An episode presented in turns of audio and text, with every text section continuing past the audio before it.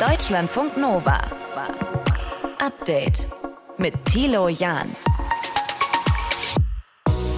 Wir müssen die Pubs schließen, damit die Schulen aufbleiben können. Das war ein Grundsatz in Schottland während der Pandemie. Die Kinder müssen in die Schule gehen, sie sollen was lernen. Es darf auf keinen Fall einen Ausfall geben. Leute, die sich mit dem Coronavirus in der Bar anstecken, uh -uh. die Schulen müssen weiter aufbleiben. Bildung beschäftigt uns heute, denn in Genf auf einer Konferenz der Vereinten Nationen, da wurde über Bildung weltweit gesprochen. Bundesentwicklungsministerin Svenja Schulze von der SPD ist mit dabei. Die wurde hier auch wirklich sehr gefeiert, kann man fast sagen. Deutschland ist nämlich tatsächlich der mit Abstand größte Geldgeber für dieses UN-Programm, für diesen UN-Fonds Education Cannot Wait. Katrin Hondel wird uns in diesem Podcast erklären, was das Geld für Bildung wirklich bewirkt. Außerdem fragen wir nach, warum Karneval eigentlich so ein Männerbusiness ist und Bundesinnenministerin Nancy Faeser, die will Länder und Kommunen beim Thema Flüchtlinge unterstützen. Dazu hat sie heute ins Bundesinnenministerium geladen, wie die Unterstützung genau aussehen soll. Klammer auf, es wird nicht mehr Geld geben, Klammer zu. Das hört ihr auch heute bei uns. Schön, dass ihr mit dabei seid. Deutschlandfunk Nova. An diesem Donnerstag heute, da hatte sie zum Spitzentreffen zum Thema Geflüchtete eingeladen, Bundesinnenministerin Nancy Faeser von der SPD. Denn ihr ist aufgefallen, dass Polen mehr als 1,5 Millionen wir mehr als eine Million und größere andere EU-Staaten wie zum Beispiel Spanien aber nur 150.000 Geflüchtete aufgenommen haben, kann so nicht bleiben. Acht von zehn Geflüchteten im letzten Jahr kamen aus der Ukraine. Ja, und dann, wie geht's dann weiter für Sie in Deutschland? Über die aktuelle Lage, da haben im Innenministerium heute Landesinnenministerinnen und Innenminister sowie VertreterInnen der kommunalen Spitzenverbände diskutiert. Kai Clement hat für Deutschlandfunk Nova die Infos. Was wurde denn Neues nach diesem Treffen angekündigt? Die Pressekonferenz fand fast zwei Stunden später statt als ursprünglich angekündigt. Das alleine spricht schon für sich, für die Kontroversen, die es gab und für die Größe der Probleme. Die Ergebnisse selbst sind eigentlich wenig überraschend, gehen wenig über vorab angekündigtes hinaus. Vielleicht erstmal der Reihe nach die verschiedenen Punkte. Nummer eins, die Unterbringung der Geflüchteten. Da hat Innenministerin Nancy Faeser angekündigt, dass weitere Gebäude des Bundes angeboten und auch schnell bewohnbar gemacht werden sollen. Und und auch Grundstücke zur Verfügung gestellt werden, zum Beispiel für Containerbauten. Punkt zwei, die Finanzen, das Geld, auch hier eigentlich nichts Neues, keine weiteren Zusagen, sondern weitere Beratungen dann zu Ostern auf der Ebene Bundeskanzler und Ministerpräsidenten der Länder. Der dritte Punkt, Migrationspolitik. Hier hat Faeser auf jüngste Beschlüsse der EU verwiesen, die Außengrenzen besser zu schützen und auch die Rückführung abgelehnter Asylbewerber konsequenter zu verfolgen. Zudem habe Deutschland seine Asylverfahren beschleunigt. Vierter Punkt, die Datenlage. Hier will man ein Migrationsdashboard aufsetzen, also eine Internetplattform, um Zuwanderungsdaten bis auf Landkreis- oder Städteebene herunterzubrechen. Und schließlich die weitere Vorgehensweise. Vier Arbeitsgruppen sollen als erstmals feste Arbeitsstruktur Bund, Länder und Kommunen dauerhaft an einen Tisch bringen und bis Ostern weitere Ergebnisse vorliegen. Klingt ehrlich gesagt viel. Hat das denn die schon vorab sehr lauten Kritikerinnen und Kritiker ein bisschen beruhigt? Nein, überhaupt nicht. Die Innenministerin hat zwar davon gesprochen, man stehe eng zusammen, Bund, Länder und Kommunen, und man schultere diesen Kraftakt jetzt gemeinsam. Aber diese Zuversicht teilten die Kritiker überhaupt nicht. Reinhard Sager etwa von der CDU, Präsident des Deutschen Landkreistages, sagte, wer nun glaube, man habe in den vier Stunden sehr produktiv zusammengesessen, der liege falsch. Vielmehr wachse der Druck auf die Kommunen von Woche zu Woche und angesichts dessen hätte der Kanzler eigentlich einladen müssen. Chefsache also, das sei überfällig und nun wieder nicht passiert und dass keine weiteren Gelder zugesagt worden sind, aus seiner Sicht eine große Enttäuschung. Sager begrüßte zwar das Dashboard als Datengrundlage, war aber auch skeptisch, wie schnell denn nun Arbeitsgruppen Ergebnisse produzieren können und gerade die Unionsseite, also Sager, aber auch zum Beispiel CDU-Innenminister Beuth aus Hessen, sehen dringenden Handlungsbedarf Nachholbedarf bei der Migrationspolitik. SPD und FDP-Vertreter waren weniger kritisch, so wie der FDP-Regierungsbevollmächtigte Stamp oder SPD-Innenminister Grote aus Hamburg. Die wollten nicht so ein pessimistisches Bild zeichnen, aber unterm Strich bleiben die Diskrepanzen zwischen Kommunen, Ländern und Bund und zwischen Opposition und Ampelregierung doch hm. beträchtlich. Ja, die Kommunen hatten ja von Nancy Faeser gefordert, die Zuwanderung und die zunehmend schwierige Unterbringung Geflüchteter zur Chefsache zu machen. Es ist so heute geworden. Nancy Faeser von der SPD hat deshalb ins Bundesinnenministerium eingeladen. Was dabei konkretes rumgekommen ist und die Einschätzung habt ihr gehört von Kai Clement. Deutschlandfunk Nova. Update. Es gibt das Recht auf Bildung. Jedem Kind, jedem Jugendlichen steht es zu. Weltweit sind nur 222 Millionen Kinder im Schulalter von Konflikten und Dauerkrisen, Notsituationen aktuell betroffen. Das sind dreimal so viele wie noch 2016. Und denen wird eben das Recht auf Bildung verwehrt. Die Vereinten Nationen wollen das ändern, haben sich deshalb heute und morgen in der Schweiz in Genf getroffen und treffen sich dann noch. Eine sogenannte Geberkonferenz ist das. Es sollen 1,5 Milliarden Dollar gegeben werden, und zwar für Bildung weltweit. Unsere Korrespondentin Katrin Hondel verfolgt das für uns. Katrin, für was soll dieses Geld konkret eingesetzt werden? Also dieser Bildungsfonds der Vereinten Nationen Education Cannot Wait, Bildung kann nicht warten heißt er, den gibt's äh, übrigens seit 2016 schon. Und der ist zurzeit in über 40 Ländern aktiv, die ganz besonders hart von Krisen, Katastrophen oder Kriegen getroffen sind. In Syrien, in der Ukraine, in Afghanistan, Mali, Kolumbien zum Beispiel. Und da gibt's eben überall ganz unterschiedliche lokale Projekte, die mit dem Geld unterstützt werden. Da wird zum Beispiel möglich gemacht, dass ein elfjähriger Junge mit Behinderung in Äthiopien in die Schule gehen kann, vielleicht zum ersten Mal. Oder in Afghanistan, da werden sogenannte Untergrundschulen finanziert oder auch Online-Lernprogramme speziell für Mädchen, denen die Taliban Taliban ja bekanntlich Schulbildung komplett verbieten. Also insgesamt geht es um 222 Millionen Kinder und Jugendliche, die zurzeit gar nicht oder so gut wie gar nicht in die Schule können und denen soll geholfen werden hm. mit diesem Geld. Mit 1,5 Milliarden Dollar, die investiert werden sollen bis 2026. Nur mal zur Einschätzung, das ist ja schon eine große Summe, aber wie viel kann man damit wirklich erreichen? Tja, also wie dramatisch die Folgen sind, vielleicht erstmal andersrum, wenn Kinder nicht in die Schule gehen können. Das haben wir ja sogar im reichen Deutschland gesehen, ja, als während der Pandemie Schulen und Unis monatelang zu waren. Da gab es ja einige Studien schon und man muss sich ja nur umhören, wie schlecht es vielen dagegen teilweise immer noch geht. Lernrückstände, Vereinsamung, psychische Probleme, Motivationslosigkeit, Depression und so weiter und so fort. All das in einem der reichsten Länder der Welt, ja. Und umso wichtiger ist es natürlich, in die Bildung zu investieren, da wo Menschen auf ganz lange Zeit durch Kriege, Extremwetter, Erdbeben in größter Not auf der Flucht sind und so weiter. Weil zum Überleben braucht es eben mehr als sauberes Wasser und Essen, das ist völlig klar, sondern auch Hoffnung. Und die soll eben erreicht werden mit diesen Projekten bei den multiplen Krisen, mit denen die Welt gerade kämpft. Da werden die 826 Millionen, die heute zusammengekommen sind, ganz bestimmt nicht reichen und auch die für die kommenden Jahre anvisierten 1,5 Milliarden wohl nicht. Es kommen ja auch immer wieder neue Krisen dazu.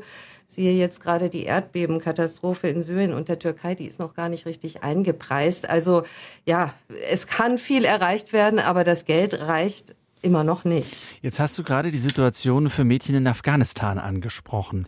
Die Taliban verbieten diesen Mädchen ja in die Schule zu gehen. Mal konkret, was kann die UN daran ändern? Naja, ich meine, es wird ja schon eine Weile versucht, ja, es, und es wird weiter Druck gemacht natürlich von seitens der Vereinten Nationen, überhaupt der ganzen sogenannten internationalen Gemeinschaft. Bildung ist ein Menschenrecht, völlig klar, auch für Mädchen, auch in Afghanistan. Bislang scheint die Taliban das nicht weiter zu kümmern. Umso wichtiger sind aber, denke ich, jetzt diese Projekte, die Education Cannot Wait in Afghanistan trotz allem unterstützt. Auch die Bundesregierung, die sich ja erstmal rausgezogen hatte aus der Entwicklungshilfe für Afghanistan, nachdem die äh, Taliban ja selbst in Hilfsorganisationen Frauen verbieten wollten, äh, mitzuarbeiten beziehungsweise es getan haben. Also da wird weiter gearbeitet und es sind eben tatsächlich wirkliche Untergrundprojekte. Ja, das Geld von Education Cannot Wait fließt ja nicht an Regierungen äh, der Krisenländer, sondern eben direkt in die Projekte der Hilfsorganisationen vor Ort und in Afghanistan ist es wohl möglich, regional mal in äh, einzelnen Orten mit sogenannten Untergrundschulen, also wirklich heimlichen Schulen für Mädchen tatsächlich was zu erreichen. Hm. Und Deutschland scheint das Thema Bildung weltweit ja wichtig zu sein. Du hast gesagt, Sie zahlen da ein und vor Ort ist ja auch Bundesentwicklungsministerin Svenja Schulze bei dir in Genf, ne? Ja, genau. Und äh, die wurde hier auch wirklich äh, sehr gefeiert, kann man fast sagen. Deutschland ist nämlich tatsächlich der mit Abstand größte Geldgeber für dieses UN-Programm, für diesen UN-Fonds Education Cannot Wait. 210 Millionen schon vor der Geberkonferenz heute hat Deutschland da reingegeben. Das ist wirklich also mit Abstand das meiste. Also wenn man sich anguckt, 826 Millionen waren es jetzt insgesamt heute mhm. von übrigens auch privaten Geldgebern. Die Lego Foundation ist da zum Beispiel auch dabei und mhm. einzelne Schweizer Banken. Ja, Deutschland will da äh, wohl auch weiter Vorbild sein. Äh, die Entwicklungsministerin Schulze hat hier eben auch nochmal gesagt, gute Bildung ist eine Investition in die Zukunft und für jedes Kind und eben langfristig auch überhaupt für eine, ich zitiere sie jetzt mal kurz, die Ministerin, gerechtere, stabilere und friedlichere Gesellschaft und Gesellschaften. Und das ist Deutschland wohl wichtig und da investiert Deutschland ganz schön massiv. Und das ist alles passiert heute schon auf der UN-Geberkonferenz in Genf. Morgen läuft sie noch weiter. 1,5 Milliarden Dollar sollen ausgegeben werden für die Bildung bis 2026. Eine große Summe, die heute bekannt wurde. Katrin Hondel für Deutschlandfunk Nova mit den Einzelheiten dazu. Deutschlandfunk Nova. Update. Wenn ihr mit Karneval, Fasching und Fastnacht nichts anfangen könnt und vielleicht sogar euren Wohnort für diese Tage bis nächsten Mittwoch verlasst, dann ist vielleicht das hier euer Motto. Aus und vorbei. Hatte ich auch gedacht, das ist eigentlich so ein Abgesang und dann, wenn man ein bisschen länger zuhört, dann weiß man doch, Ach Gott, singt also wieder nur von der Liebe. Seit 200 Jahren wird Karneval so gefeiert, wie es jetzt gefeiert wird. Heute in den Karnevalsstädten in Deutschland. Und das ist Big Business, wie Martin Schütz uns heute erklärt hat. Gute Kneipen, ähm, die sagen mir immer, ja, wenn es an Karneval an sieben Tagen gut läuft, also 11.11. .11. und jetzt eben die Tage Donnerstag bis Dienstag, dann machen wir ungefähr einen Monatsumsatz nur mit diesen paar Tagen, weil es eben richtig rumgeht. Martin Schütz aus unserem Team, davon mal abgesehen, ist das Programm aber auch ein reines Männerbusiness. Business. Die meisten Karnevalsbands Männer, die Köpfe ganz oben im Kölner Karneval Männer. Das Dreigestirn, da hat man den Prinzkarneval, dann hat man den Bauern und die Jungfrau und in diesem Jahr ist es die Jungfrau Agrippina und Agrippina heißt im bürgerlichen Leben mit Vornamen André, also ist ein Mann, seit 200 Jahren machen das halt Männer und ganz viele Funktionen werden von Männern besetzt. Aber in der Pandemie ist rund um das Dreigestirn eine Diskussion losgegangen. Da hat nämlich das Festkomitee Kölner Karneval, das ist so eine Art, ich nenne es mal ganz platt, der TÜV des Karnevals, also alles, was geregelt werden muss, das regeln wollen die.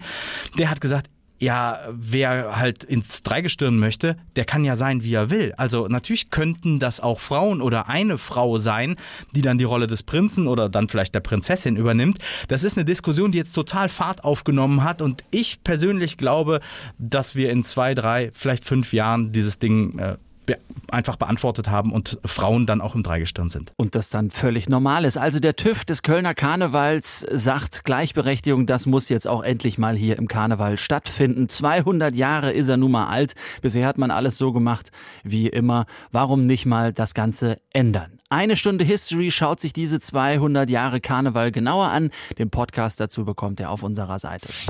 Deutschlandfunk Nova. Update. Ist es in Ordnung, wenn eine Frau weniger verdient als ein Mann, der wohlgemerkt den gleichen Job macht? Damit, mit dieser Frage, hat sich zuletzt das Bundesarbeitsgericht beschäftigt.